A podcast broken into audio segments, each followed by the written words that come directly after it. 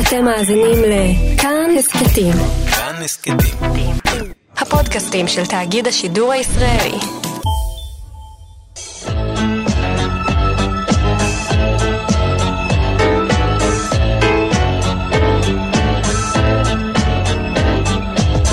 גיבור תרבות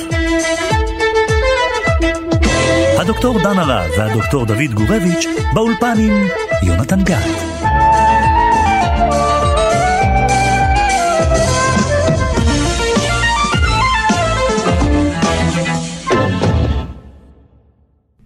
You know, almost all of us have loved fairy tales when we were young.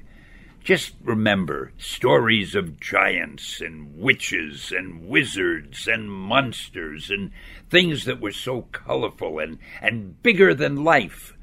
But then you get a little older and you're too old to read fairy tales, but you never outgrow your love of that type of story.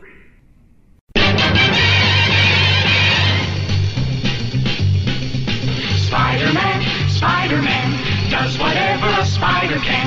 Spins a web any size, catches thieves just like flies. Look out, here comes the Spider-Man. שמענו את קולו של גיבור התרבות שלנו לתוכנית הזאת, יוצר הקומיקס סטן לי, ואנחנו כאן באולפן כרגיל, דוקטור דוד גורביץ'. גיבור על, וואלה. דוקטור דן הרב, איירון מן, אהלן. ואני יונתן גת, וזאת הפעם הראשונה שאנחנו מדברים על יוצר קומיקס בתוכנית שלנו, ואין ספק שסטנלי הוא הבולט שבהם, הוא המציא כל כך הרבה דמויות היסטוריות, ספיידרמן שאנחנו שומעים את התים המוזיקלי שלו ברקע, את אקסמן, את הענק הירוק, איירון מן. וגם הוא בעצמו גיבור די מזוהה, בטח אה, בקרב הקהל שקורא וצופה בסרטים של מארוול, ואולי אחד הדברים החשובים בו זה שהוא אחד הראשונים שיצרו את הז'אנר הזה שנקרא גיבור על, עם המאפיינים הנוכחיים, ואנחנו עוד נדבר עליהם בהמשך. ז'אנר שלא רק מחזיק הרבה שנים, אלא גם הולך ומתפתח ומתעצם. יונתן, אנחנו מדברים על גיבור תרבות. ואנחנו מדברים על גיבורי על, ואנחנו צריכים לעשות אה, סדר ביניהם. הגיבורים כן. שאתה ציינת, גיבורי העל האלה, הם בעצם פרי מוחו הקודח של סטן לי. אנחנו מדברים על סטן לי, אבל אנחנו מדברים על התוצרים התרבותיים שלו כמי שבמידה מסוימת בתרבות מאפילים עליו. בהחלט. כמה אנשים מכירים את ספיידרמן, וכמה אנשים מכירים את סטן לי. כן. אבל ללא סטן לי לא היה ספיידרמן. נכון. ולא היו גם כל האנשים האחרים שדיברת עליהם. אז אנחנו ננסה לדבר גם על סטנלי האיש, אבל לא פחות מזה על התופעה העצומה שהוא במידה מסוימת האחראי הבלעדי שלה, לא לבד, נכון, אבל בוודאי דמות מפתח בעולם הזה שאנחנו חיים בתוכו, עולם שבו גיבורי העל הם התרבות הפופולרית השלטת היום, חד משמעית. ובמידה רבה הוא אחראי לדבר הזה. דוד? כן, גיבורי העל בעצם הם נציגים העכשוויים של הרוחות המיתולוגיות, של המיתולוגיה. פעם, במיתולוגיה יש גיבורי על, שהם האלים, בני האלים, והם מנהלים מלחמות ביניהם, הם עוזרים לבני אדם, הם, הם, הם עושים תחבולות נגד בני אדם, הם רוכשים בתוך העולם, בתוך עולם חילוני. שמקדש את הרציונליות, את היעילות הקפיטליסטית ואת הרעיון שאדם צריך לסמוך על עצמו, כי זה בדיוק המסר האמריקאי, אתה חייב לסמוך על עצמך, אם לא, חבל עליך. כן, המש- את. המשפט של סטנלי זה שכשאתה הופך להיות גיבור על, יש לך הרבה אחריות. אוקיי, אז אה, בעולם כזה אתה צריך אה, לקבל את המבוגרים האחראיים הגדולים עליך, שיש להם כוחות נוספים לכוחות הרגילים שלך. דווקא בעולם מחולן. אתה מחפש עולם נאו-דתי כזה, שגיבורי העל מספקים אותו. נאו-דתי במובן הבידורי, במובן ה... שזה בעצם הדת של ההמונים, כאילו, הדת הפופולרית של ההמונים. סוג של נחמה שמביאה לנו תחושה שאנחנו לא לבד, שהגיבור יתערב לטובתנו, שהוא יעשה סדר בתוך הכאוס, שהוא יאחד אותנו, שהוא יכניס אותנו לתוך משפחתיות חדשה. זוהי האשליה והייתי אומר האוטופיה הקיצ'ית של הקפיטליזם.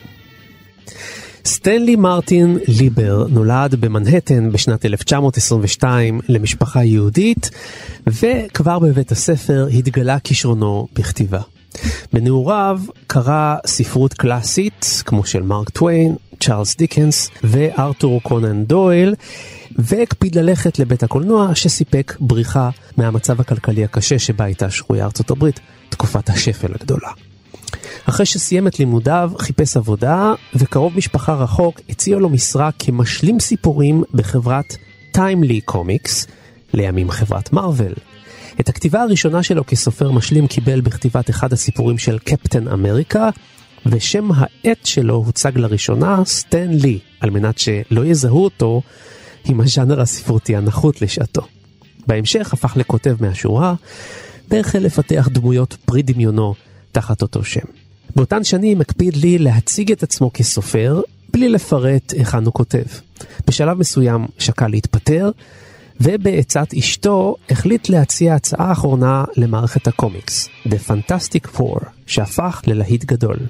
בהמשך המציא דמויות גדולות ומפורסמות מאוד כמו ספיידרמן, תור ועוד דמויות שנדבר עליהן בהמשך התוכנית. בשנות ה-60 הוא היה המנהל האומנותי הגדול של כל חוברות מארוול. הוא הופיע באינספור סרטים בתפקידי קמאו, כמו למשל הוא היה לקוח בדוכן נקניקיות, איש מכירות, אדם שחוצה את הכביש עם עיתון, ספרן בבית ספר, שכן שמשקה את הגינה שלו, די-ג'יי, מאבטח, דבר, ואפילו גילם את יו הפנר. סטנלי הוא למעשה השחקן היחיד שמופיע בכל סרטי היקום הקולנועי של מארוול. בהמשך הגיש את תוכנית הריאליטי מי רוצה להיות גיבור על. הקומיקס האהוב עליו ביותר הוא פלאש גורדון, סדרת הקומיקס הטלוויזיונית האהובה עליו הייתה הסימפסונס. בשנת 2008 הוענקה לו המדליה הלאומית לאומנויות מנשיא ארצות הברית ג'ורג' בוש הבן. הוא נפטר בשנת 2018 בגיל 95, ועוד דבר אחד, כששאלו אותו למה הוא דווקא פנה לכיוון הקומיקס, הוא ענה, אף פעם לא רציתי לעסוק בקומיקס, פשוט לא מצאתי שום דבר אחר לעשות. Arrives just in time. Spider-Man, Spider-Man, friendly neighborhood Spider-Man. Wealth and fame, he's ignored. Action is his reward to him. Life is a great big hang up. Wherever there's a hang you'll find a Spider-Man. טוב, אז כאמור, סטנלי הוא אחד הממציאים הבולטים של הביטוי, המושג, גיבורי על, כמו שאנחנו מכירים אותם היום, ואולי ננסה רגע להבין את סוד ההצלחה של הגיבורים של אה, סטנלי, וקודם כל, כפי שהוא הסביר בזמנו, הגיבורים שלו, בניגוד לגיבורים אחרים שהיו אז בעולם הקומיקס, הם היו מאוד אנושיים. ספיידרמן היה ילד גיק דחוי בבית הספר, חנון. כזה שמרביצים, כן, חנון, שמרביצים לו, נדבק חבטות. אליו, שק, חו... שק החבטות. והוא גודל להיות גיבור על, זה שמטפל בעולם הפשע ומחזיר את העולם על כנו. והוא הבין בצורה הזאת שכל אחד יכול להתחבר למצב הזה. למצב הזה שאתה מגיע מהשפטות ו... זהו, זה בדיוק. הרעיון. זה נורא נורא מדבר על הרעיון של הצדק. אז זה שדחוי ושלא יכירו בו ולא רואה את גדולתו, הוא עוד יראה להם. כן? תמיד, תמיד יש את החנון הזה שהוא לא מקובל ויושב וזה, הוא לא זה. אבל הוא אומר, שעתי עוד תגיע, אני אראה לכל אלה, אני אהיה מפורסם, אני אעשה את זה, אני אעשה את זה. האנשים האלה שהם היו כאילו מלכי הכיתה, מי יזכור אותם בעוד עשר שנים? בעוד שאני אהיה במרכז העניינים. עכשיו, זה נותן לו המון המון עוצמה, הזדהות מהסוג הזה. והנקודה השנייה היא, זה תחושת הצדק. מגיע לחנון את הרגע שלו. החנון משלם מחירים יקרים, אבל החברה תחזיר לו את זה בחזרה, כי בעצם נורא תורם לחברה. כן. כי כשהוא בא להגן, על מי הוא בא להגן? אנחנו עונים כמוהו על, על אי צדק, על התעללות, על רדיפה של נבלים, על אנשים עריצים, על, על אנשי המאפיה, על רוע אנושי, הוא נלחם ברוע האנושי. כן. זאת אומרת, למרות שעשו לו הרבה רע, הוא סולח לחברה, שים לב למסר שזה מעביר לנו, שיוצר את ההזדהות, ואנחנו מוכנים לקבל אותו כמי שהתנסה בחיים הקשים, ועכשיו יראה לנו שוב. כשנלמד מנתיב הגאולה שלו לגבי נתיב הגאולה של עצמנו. ציפ- גם לנו זה יכול סיפור, לקרות. סיפור יוסף קלאסי. נכון, פלוס גם אנחנו יכולים להצמיח כנפיים, לפחות בדמיון שלנו, לפחות לעופף, לה- להגיע לכוחות על, ותראה איך הוא התחיל. הוא לא נראה שהוא יכול להגיע להיות ספיידרמן, אז למה שזה לא יקרה גם לנו? נכון, ומעבר לעניין האידיאולוגי, זה באמת צורך דרמטי בפני עצמו. זאת אומרת, גיבור צריך לעבור שינוי. אם מלכתחילה הוא ביג שוט, כן, אם מלכתחילה הוא כל יכול, מה יהיה הסיפור? הסיפור מתבסס על זה שיש פה מימד של הפתעה, ויש פה מימד של התפתחות, ויש פה מימד של... אנחנו מצפים לדבר אחד, מקבלים דבר אחר לגמרי, וההזדהות נוצרת מתוך התהליך הזה. היא לא נוצרת בבת אחת, אנחנו עוקבים אחר התהליך, וכך נוצרת ההתקרבות שלנו, ובעצם ההזדהות שלנו עם מישהו שכמו שדוד אמר, יכול, היינו יכולים להיות כמוהו אולי. Out of the pages of Marvel Comics come the greatest heroes of all time. Reed Richards as Mr. Fantastic. What's with this stretch, old Chaz? Sue Storm as the Invisible Woman. She's fading away. Reed. Johnny Storm as the Human Torch. And Ben Grimm as the Thing. Utter up! The Fantastic Four, part of the Marvel Action Hour. דוד, למה אנחנו בעצם זקוקים לגיבורי על? כן, אנחנו זקוקים לנחמה. בתוך ים של ג'ונגל שאי הבנה של ניכור, של אנומיה חברתית, של בדידות אנושית, של מגרדי שחקים, של תחושה של ההתמוססות של הפרט בתוך מנגנונים אפלים עצומים ששולטים בגורלו, בעולם שאתה לא יודע מה ילד מחר, ומי קובע לך את המחר הזה. האשליה של האינדיבידואליזם היא אשליה פריחה מאוד. ואז אתה זקוק לשלטר, למגן, שילד. אדם שיודע לעופף, אדם שיודע ללכת בין בניינים גבוהים, אדם שיודע לקפוץ, דברים שאנחנו לא יכולים לעשות, אלא אולי בקרקס, וגם אז אנחנו מסתכנים מאוד, בעוד שהוא פטור מהסכנות האלה.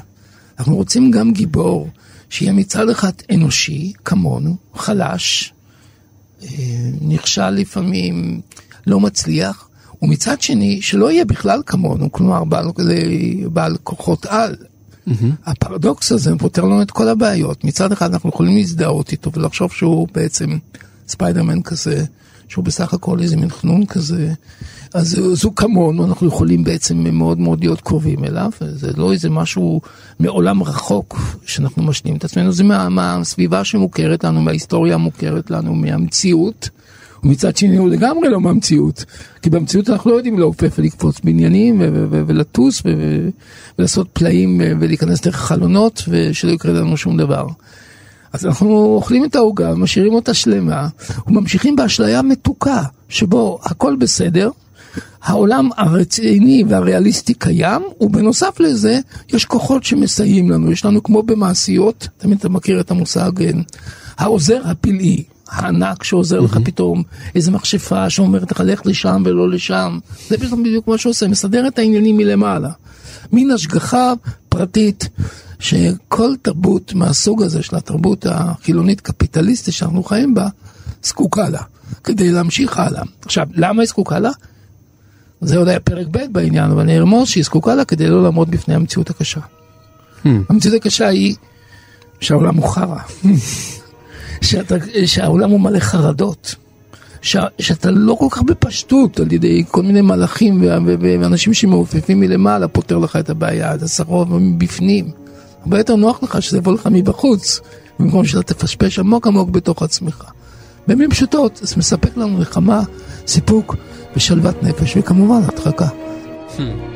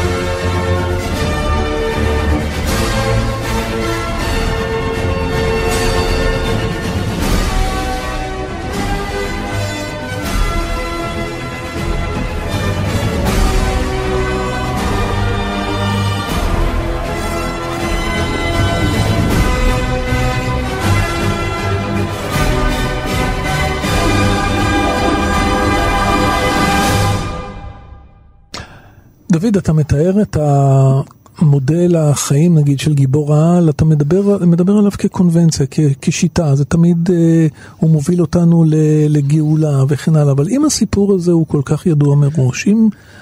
כמו, כמו שאתה תיארת, אנחנו מחפשים את גיבור העל כמענה למצב, כמענה ל, ל, לטרור, לפחדים, לחוסר הביטחון של האדם בעידן המודרני, והנה יש לנו את המושיע הזה שאנחנו הולכים אחריו.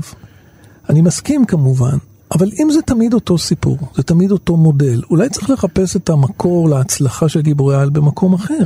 גיבורים היו תמיד, וגם גיבורי העל כבר נמצאים איתנו כמעט מאה שנה.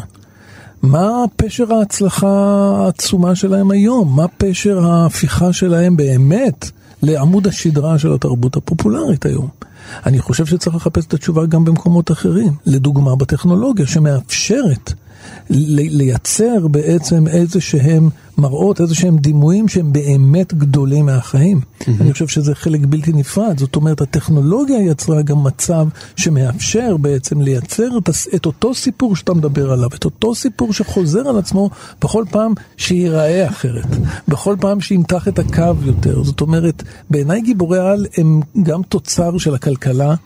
ההוליוודית היום לחלוטין, אין ספק בכלל.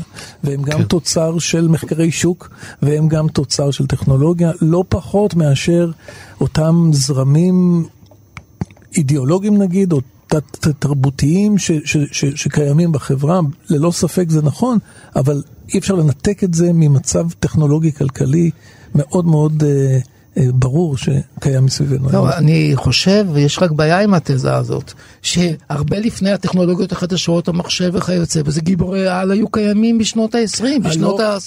כשהיו עיתונים, היה קומיקס. היה, נכון, הוא לא היה מעופף, אבל הוא עופף בעיתונים, והעיתונים האלה נמכרו על ידי התקשורת המודרנית. זאת אומרת, נכון שעכשיו אפשר לייצר באולפן דברים כאלה. כן, אין. ספק, אין ספק, אבל הנקודה היא שהיום אנחנו מדברים על גיבורי העל כ... כתופעה שמשתלטת על התרבות הפופולרית, כתופעה שבעצם כמעט מבטלת, כמעט מבטלת קולנוע מסוג אחר. אתה מכיר את uh, הביקורת שעלתה בחודשים האחרונים מצד סקורסזה וקופולה וקן לואוד, שבעצם מדברים על קולנוע שבעצם נלקח, בעצם... Uh, קולנוע שנעלם, קולנוע במובן הקלאסי, הנרטיבי, הקולנוע שמחפש ולגלות את נפש האדם. מבחינתם הקולנוע הזה נעלם לטובת קולנוע, אחר. לטובת קולנוע שבלוני, לטובת קולנוע צפוי וידוע מראש, למען קולנוע שבעצם מיוצר על, שולחני, על שולחנותם של, על שולחנם של אה, מנהלי שיווק ו, ו, ו, ומעצבי נכון, דעת קהל. כן. טוב, זה תמיד, אה, קודם כל זה נכון מה שאתה אומר, אני מסכים גם למה שאמרת כרגע, כלומר שבגלל, עכשיו הבנתי אה, יותר לעומק מה שאמרת קודם, לעניין הזה של הטכנולוגיה, היא לא רק more of the same, היא משנה לגמרי את כללי המשחק של ייצור האומנות. נכון, היא בעצם מאיימת על האומנות. אז א', הקומיקס תמיד איים על האומנות, מפני שהאומנות יוצרת שאלות מסובכות ולא נותן פתרונות, והקומיקס תמיד סיפק פתרונות, זה מה שכל כך פופולרי בו. בלי פתרון אין קומיקס. זה לא משאיר אותך ככה תקוע, כמו שאומן אמיתי משאיר אותך.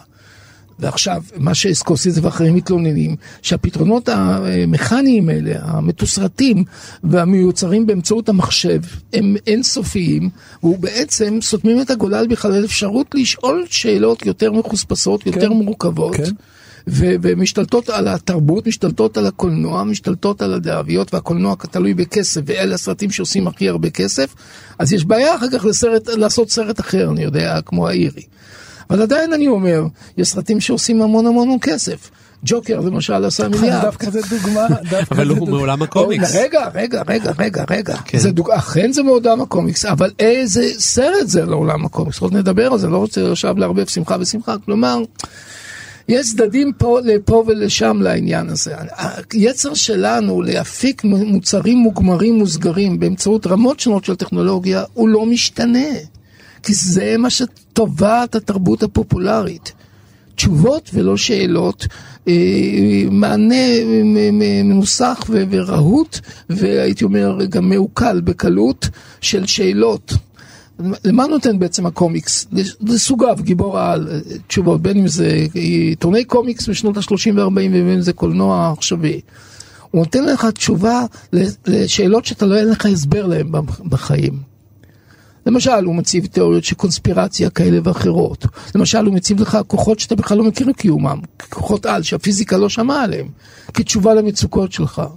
במילים פשוטות, הקומיקס ואומנות מהסוג הפופולרי הזה, מה שהיא עושה זה גולדת אותך מתוך המצוקות שאתה לא רוצה להתעמת איתם, שהאומנות האמיתית כן מציבה לך את הראי. ולכן באופן עקרוני, הקומיקס מיסודו נותן אל, נוטה אל המסחריות, ואף על פי כן, אם תרצה, נוכל לדבר על קומיקס שהולך נגד עצמו, אבל זה לא מה קומיקס מהסוג הזה של ספיידרמן, זה קומיקס חתרני.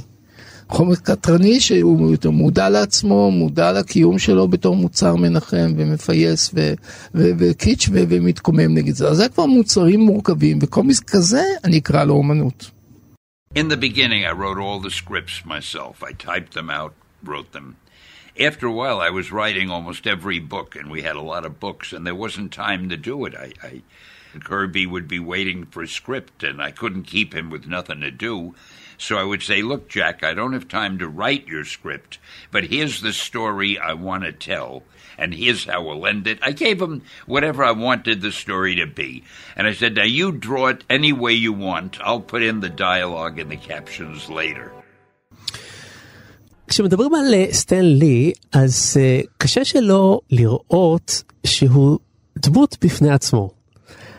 אבל נראה שהוא דמות הפוכה. זאת אומרת, דמות שהיא כל כך אה, סותרת ומפתיעה יחסית לעולם הפעילות שלו, הוא הרי נראה כמו סבא יהודי חביב. כזה שפוגשים באיזה country club בפלורידה. מקסימום יספר לך סיפור לפני השינה. והאיש הזה מצליח להצית את הדמיון של מאות מיליונים. כן. זה נהדר, לא? כן. תראה, יונתן, קודם כל, באופן כללי, השאלה שלך היא, אתה יודע, זה גדולי היוצרים אה, נראו כמו פקידים והוציאו נכון. תחת ידם פנטזיות אה, מטורפות וכן הלאה, ואנחנו יודעים את זה, המון אומנים גדולים שגם הייתה, היה להם day job, ובאמת הם היו גם פקידים. כן. אה, וזה לא, לא עד כדי כך. אני חושב שסטנלי, אם אתה מסתכל על קורות החיים שלו, אתה רואה שהוא בעצם כן היה בשר מבשרה של השיטה. למה אני מתכוון? הוא הלך בתלם. הוא היה בצבא האמריקאי. אז תחשוב, הוליווד תמיד שיתפה פעולה עם הצבא במלחמת העולם השנייה, זה לא איזה משהו, הוליווד אף פעם לא עבדה נגד האתוס הצבאי האמריקאי, אלא בדיוק להפך, היא הייתה חלק ממנו. היא נתנה אספקה מורלית לכל הפעולה האמריקאית מאז מלחמת העולם השנייה ואפילו קודם, ובטח עד היום. זה הולך בד בבד, זה חלק מאליטת הכוח אם תרצה, חלק מהמרקם הזה. אחר כך הוא היה, הוא עבד בעסק כלכלי. הוא עבד בעסק כלכלי, הוא, הוא, הוא, אתה יודע, הוא היה חלק מן השיטה שאמרה, בוא, בוא נראה כמה משקיעים וכמה אפשר להרוויח, בדיוק כמו הוליווד. הוליווד היא עסק כלכלי, זה, זה אולפנים וזה זה בעצם מפעלים. הוא כן. עבד במפעל. לכן אתה צריך להסתכל דווקא על, המיר, על הרקע שלו, אתה, אתה קצת מאוכזב שהוא לא מביא רקע אקסצנטרי מדי. נכון. אתה מצפה שהוא יהיה איזשהו היפי פרוע שגר לבד ומוחו הקודח, הוא מביא... שקצת אבק הזוהר הזה של הגיבורים שלו ידבק בו טיפה. לא, לא, זה לא, זה, זה, תשמע, היצירות הגדולות ביותר בקולנוע אמריקאי באו מאנשים שהיו בלב השיטה. נכון. זה הגדולה של, ה, של השיטה הבידורית או שיטת התרבות הפופולרית באמריקה, ש, שדווקא בגלל המשמעת, דווקא בגלל השיטה, דווקא בגלל המידור והעובדה שיש התמקדות מסוימת וספציפיקציה, היא יודעת גם לברוא דברים שהם חורגים, והם פתאום, פתאום זה, זה חלק מהעניין. יפה מאוד. רציתי להוסיף בשולי הדברים שלך, אה, זה, זה מאוד מאוד נכון, שהשיטה עצמה מאפשרת חופש פעולה בדיוק. נגד עצמה. ועל ידי כך היא מצד אחד מאפשרת ביקורת ומצד שני מחזקת את עצמה ואת היציבות שלה. אבל רציתי להגיד שלא כל אחד נראה כמו המינגווי.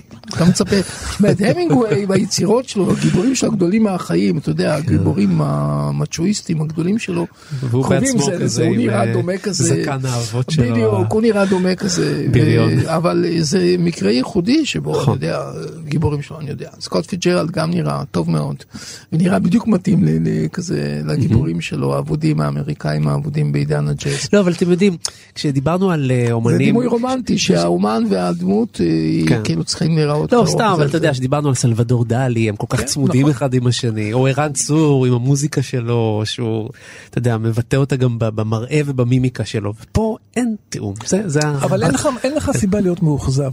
המימד הפרפורמטיבי של אומן גדול בא לידי ביטוי גם ב, ב, בחוסר הפרפורמטיביות שלו, דווקא ב, ב, באפוריות שלו, זה הופך אותו, זה הופך אותו לעוד יותר גדול. תנסה להסתכל על זה ככה, דווקא תנסה לראות איך הוא פורץ את, ה, את המגבלה הזאת של הציפייה שלנו שהוא יהיה גדול מהחיים. לא, הוא יותר גדול. תחשוב גם שיש אומנים שהם פרפורמטיביים, כלומר אומני פרפורמנס, הם, הם חייבים בגוף שלהם לייצג את הגדולה הזאת של הדמות או של השיר או של, ה, של המוזיקה שלהם, הם מופיעים. עכשיו, האדם הזה ב- ביסודו העבודה שלו היא עבודת כתיבה. כן. עבודת כתיבה, חשיבה, הפעלת צוות גרפיקה. אז היא מאחורי הקלעים, אתה מבין? זה כמו סופר, סופר צריך לראות פחות טוב. אני יודע, ממי שמנהיג להקת רוק, לא? הוא לא היה מנהיג להקת רוק. Don't believe what you're telling me. In your reality, I'm a character in fiction? Yep, and I'm an actor who plays you on TV. But there's someone here I knew you had to meet. He's the man who created you for fans all over the world. And I said to Jack, what if his skin turns green? Uh, excuse me. I'm looking for some guy named Stan Lee. what? Spider Man? Uh, Pam, hold my calls for a while. I, I think I've finally gone crazy. Oh! ובכל זאת דווקא מפתיע שאדם כמו סטנלי שהוא עורך, כותב, והוא עומד בצד השני של ההפקה, כן מצליח להדביק קצת את התהילה של כוכביו, כי אנחנו בדרך כלל רגילים שזה לא המצב. בדרך כלל האנשים האלה נשארים הרחק מאחורי הקלעים. בסדר, הוא הכיר בערך עצמו נראה לי, זה, זה יוצר שהכיר בערך עצמו. כן. ועשה כנראה לא מעט מאמצים כדי שעוד אנשים יכירו בערכו. כנראה גם ש... מה זה כנראה? הי- היה במה להכיר. אבל זה תמיד, יונתן, זה תמיד החיבור הזה בין, אתה יודע, בין, בין איכות היצירה לבין מידת ההשקעה ב, ב, בשיווק, במינוף שלה. זה, זה חלק מהדבר הזה שנקרא אמריקה בעצם, זה אף פעם לא מנותק. זה, אתה יודע, הביטוי הזה, אומנות המכירה. יש אנשים שזה, הם, הם, הם, כאילו, הם מצטבררים מצ- מההצמדה של שני המילים. אתה כבר. אמרת לנו פעם שאתה השלמת עם הביטוי הזה. אבל, אבל אם אנחנו מדברים על קפיטליזם, אם אנחנו מדברים על תרבות פופולרית, אם אנחנו מדברים על אמריקה, זה שמה, זה לא משהו שאתה יכול לנתק אותו. אתה לא יכול להגיד, זה מחלקת השיווק, מחלקת האומנות. זה, זה מת, ההפרדה הזאת היא בראש שלך, היא לא קיימת כבר, בטח לא בעידן הזה של הוליווד ושל גיבורי העל, זה ממש לא קיים. הוא הבין את זה קודם. יש עוד תשובה, אני חושב, שזה מיוחד לקומיקס, נגיד, אתה לא תגיד שיוצרי קולנוע הם יותר אלמוניים מהגיבורים שלהם, אתה לא תגיד על סופרים שהם יותר אלמוניים מהגיבורים הגדולים, להפך, אתה תגיד שהסופרים גדולים יותר אולי מהגיבורים, אתה תזכיר את סקורסיזה לפני שתכיר את כל השמות של הסרטים שלו. עכשיו, מה שמייחד את הקומיקס זאת אומנות לגמרי של פס הסרט הנע שנועד להמונים, שנועד למכור עיתונים קודם, אחר כך נועד לתת לך 14-15 חוברות כל חודש, של פס ייצור שלא חדל מלרגע, מלהפיק בהתחלה עיתונים, אחר כך קולנוע, אחר כך סדרות, אחר כך אינטרנט. כלומר, בפס קול כזה, היוצר האינדיבידואלי נמחק כגאון שעומד מאחורי היצירתיות, ומה שבולט יותר זה ההשפעה של המוצרים שלו על ההמונים. זה מסתבר, כלומר, גם מהז'אנר. השאלה הזאת היא במקומה, אבל לא תהיה במקומה אם תשאל על קולנוע או על ספרות או על ציור, ששם הדיון לא יתקיים מן הסתם. זה רק לכן- קומיקס. לכן הם נקראים גיבורי על. בדיוק, וגיבורי העל מעפילים על גיבור שהוא לא גיבור על זה שיצר אותם. אבל אתם יודעים שכשמקשיבים לראיונות של סטנלי, שומעים אותו באמת מדבר על העבודה שלו בעולם הקומיקס בהחלט כפקיד. הוא ראה את עצמו חלק מתעשיית שטאנץ. יונתן, ו- הפנטזיה כן. היא שלך, היא בראש שלך, שיצירות, שיצירות אקסצנטריות צריכות להיווצר על ידי אנשים אקסצנטריים, זה לא כן. בהכרח הולך ככה, אתה יש לך תפיסה רומנטית של העניין הזה. יכול להיות.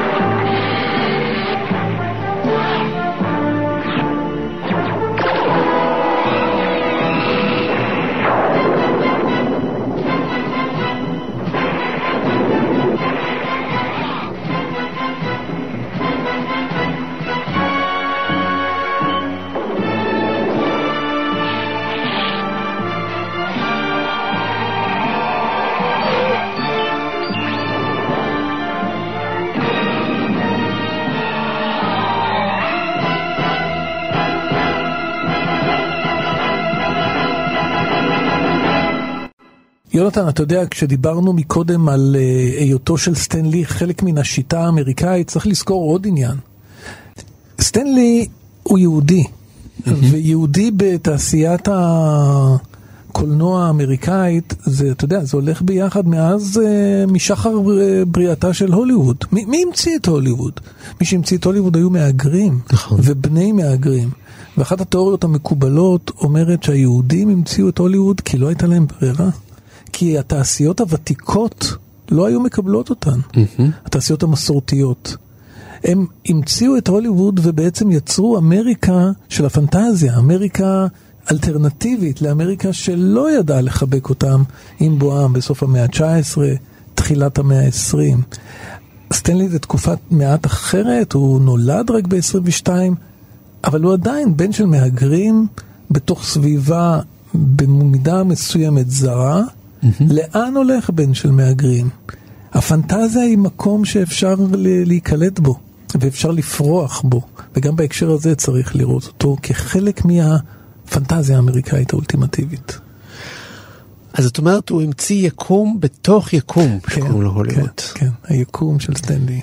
ואיתנו נמצא מנהל סינמטק חולון ביום, ובלילה אחד המומחים הגדולים בארץ לענייני סטנלי והעולם של מארוול. שלום לאלון רוזנבלום.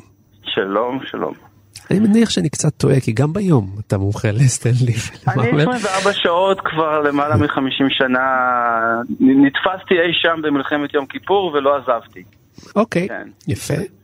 אז ספר לנו קצת על סטנלי. מי הוא האיש הזה? ומה זה הפער הזה בין האיש האפרורי לבין העולם הקסום הזה שהוא המציא? אה, אני לא בטוח שהייתי מגדיר את סטנלי כאיש אפרורי, אה, אוקיי. מעבר לשיער האפור שהיה לו, אה, אבל הוא היה אחת הדמויות היותר חיות וויברנטיות בעולם הקומיקס ובכלל. זאת אומרת, באמת אחד, אחד היתרונות הגדולים של סטנלי זה שהוא היה איש יח"צ מהדרגה הראשונה והוא ידע ליחצן את עצמו, משהו שגם הביא לו אה, לא מעט ביקורת מצד אה, אנשים שעבדו איתו ושהרגישו שהוא כאילו לא נותן מספיק קרדיט וכאלה. מקדם את עצמו, כאילו, של- אתה אומר, כן. הוא קידם את עצמו, כן, כאישיות, זאת אומרת, הוא לא סתם אייקון, לא בגלל שהוא יצר, אלא בגלל שהוא ידע להיות פרסונה תקשורתית די מתחילת הדרך. זאת אומרת, הוא כבר משנות ה-60 וה-70 גם תרם את קולו, גם הופיע בכנסים, הוא עבד מאוד מאוד מאוד קשה כדי שכל העולם ידע מי זה סטן לי, ועובדה שיודעים, אנחנו לא מכירים הרבה מאוד עורכים שהיו ב-DC, החברה כמעט אף המקבילה. אחד. כמעט אף אחד. זאת אומרת, היום כבר זה יותר מקובל, כי היום כבר יודעים שהם superstars. והוא, והוא כמו כל, אה, כל אמריקאי עם חלום גדול, הוא בעצם אה, מהגר, יהודי, שהוריו הגיעו מרומניה דווקא. כן. אה, והוא גדל במנהטן. הוא יליד 1922, ככה שהוא הוא גדל בעולם שעדיין הטכנולוגיה היא לא משהו מאוד נגיש, בקושי היה קולנוע, טלוויזיה בכלל אף אחד לא שמע עליה עדיין, והוא גדל הרבה מאוד אה, בעולם הספרות. ובגיל 17 הוא הצליח להיכנס למה שאז בזמנו קראו לו טיימלי קומיקס, שבעתיד יהפוך למרוויל קומיקס, אה, בתור אה, מתמחה, עורך זוטר, מהר מאוד, בין 17 ל-19 בערך, הוא כבר הצליח להתקדם מאוד בעולם הקומיקס של אז, כן. אה, ואז הגיעה מלחמת העולם השנייה. וכמו כל אה, אמריקאי, אמריקאי יהודי טוב, הוא לובש מדים, ובעצם אה, נכנס לעולם הזה שהוא גם העולם האמיתי שאני מניח שהשפיע עליו הרבה מאוד אה, בהמשך הדרך, וגם רואים את זה גם בכתיבה שלו מאוחר יותר, הוא היה במחלקת ההסרטה. אגב, במאמר מוסגר, הוא היה במחלקת ההסרטה עם עוד שמות גדולים, אה, כמו למשל אה, פרנק קפרה, שהיה במאי מאוד מאוד גדול, ותיאודור גיזל, שאנחנו מכירים אותו כדוקטור סוס. הם היו יחד איתו, והם עשו כל מיני סרטוני תדמית לצבא, וסרטוני אה, תעמולה ודברים כאלה.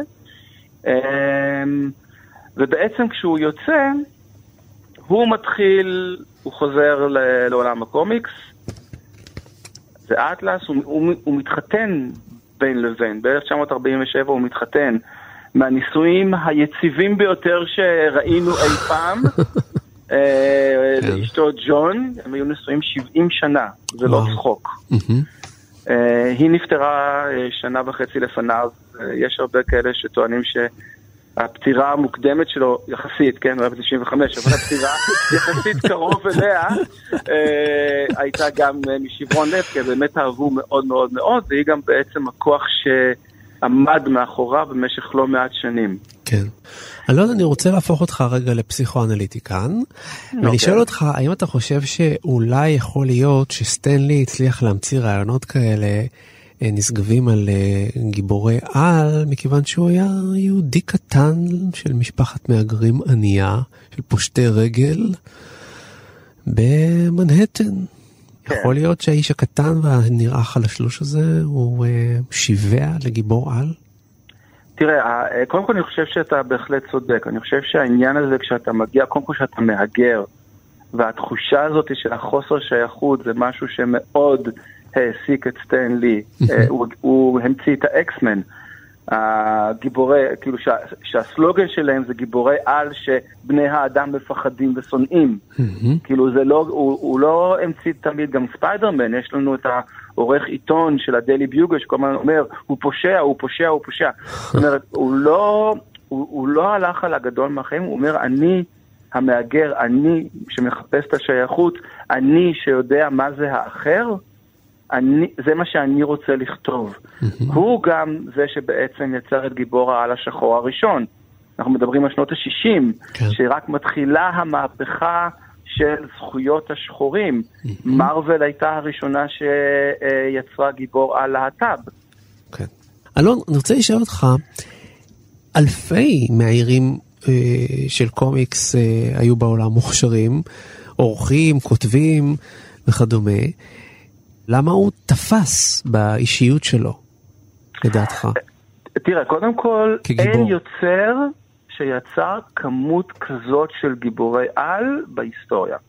אבל האם אתה אה. חושב שזה מספיק בשביל להפוך להיות אדם כל כך אה, מוכר יחסית לעולם הזה, שאף אחד בו לא מוכר? זה לא, זהו, זה לא מספיק, אבל זה בהחלט, אה, ברגע שאתה אומר, הבן אדם הזה המציא גם את דרדבל וגם את האקסמן וגם את ספיידרמן וגם וגם וגם וגם, כן. איירון מן ותור וכולי וכולי וכולי, והרשימה היא כמעט אינסופית, זאת אומרת, הוא המציא מאות דמויות שחלקם הלא מבוטל הם באמת אה, צאן ברזל בתחום הזה, אבל אה, כמו שאמרתי, הוא בהחלט ידע לקדם את עצמו. הוא ידע אה, להיות, שיכתבו עליו כתבות. הוא ידע, כבר בשנות ה-70, הוא החל עם העניין הזה של ההופעות אורח שלו. אה, שאחרי זה כמובן המשיכו את זה בעולם הקולנוע, הוא התחיל את זה עוד בטלוויזיה. הוא ידע mm-hmm. ליצור קשר מאוד מאוד אישי עם הקהל שלו, שליווה אותו והוא ליווה את הקהל. הוא היה מגיע באופן שיטתי לכל מיני אה, קומיקונים ברחבי ארצות הברית, mm-hmm. כדי לפגוש את הקהל, כדי להגיד היי שלום, כדי לחתום, כדי להצטלם, כדי לחייך. הוא היה אורח מאוד אהוב בתוכניות אירוח.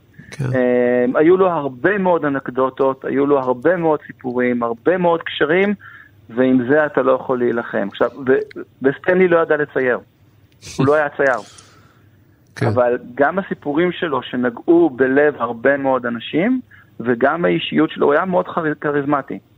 וכשאתה מסתכל על העולם הזה של אה, קומיקס, בחלק גדול ממנו, שוב, זה משהו שהשתנה אה, ב-20, 30, בשניים, שלושה עשורים האחרונים, רוב העולם הזה זה אנשים שאוהבים לעבוד בבית, לצייר בשקט, לא רצים למסיבות ולא רצים גיקים. והם עושים את העבודה שלהם. גיקים. גיקים.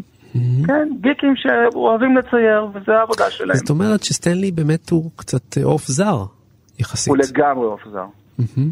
והוא נגע כמעט בכל דבר, הוא עשה ריאליטי, הייתה, היה ריאליטי של מי רוצה להיות גיבור על. כן. נכון, הוא- היה גם פה בארץ.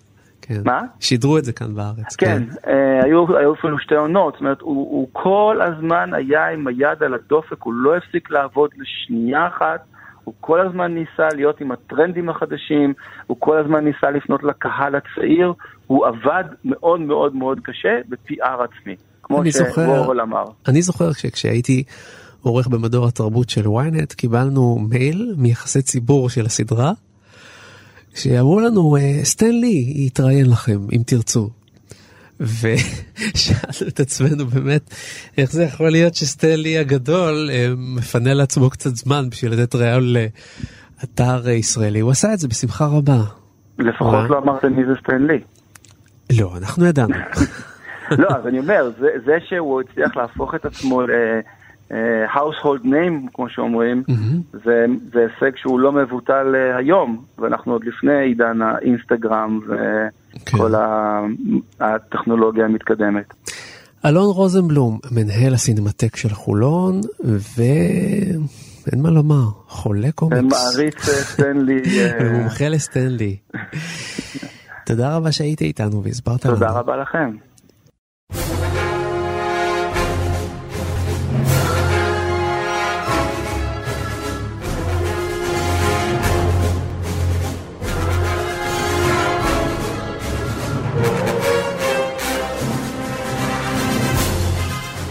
סיימנו, אבל זה לא הכל, כי לגיבור תרבות יש עוד עשרות תוכניות שהקלטנו ושידרנו עד היום על מגוון עצום של גיבורי תרבות מכל התחומים, וכולם נמצאים באפליקציה שקוראים לה כאן, אתם נכנסים לאזור גיבור תרבות, וכל התוכניות שלנו יחכו לכם שם.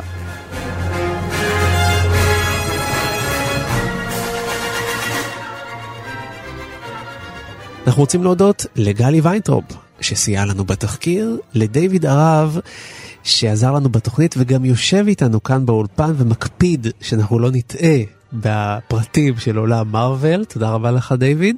אין בעד מה. מקווה שלא פישלנו ולא הבכנו. הייתם מעולים. זה יותר ממה שהיה אפשר לצפות. ותודה רבה לחברים שלי כאן באולפן, דוקטור דוד גורביץ'. תודה רבה.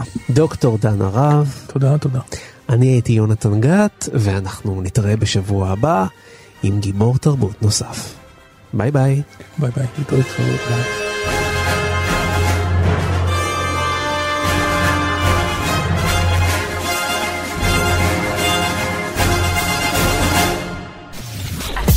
אתם מאזינים לכאן הסכתים. כאן הסכתים. הפודקאסטים של תאגיד השידור הישראלי.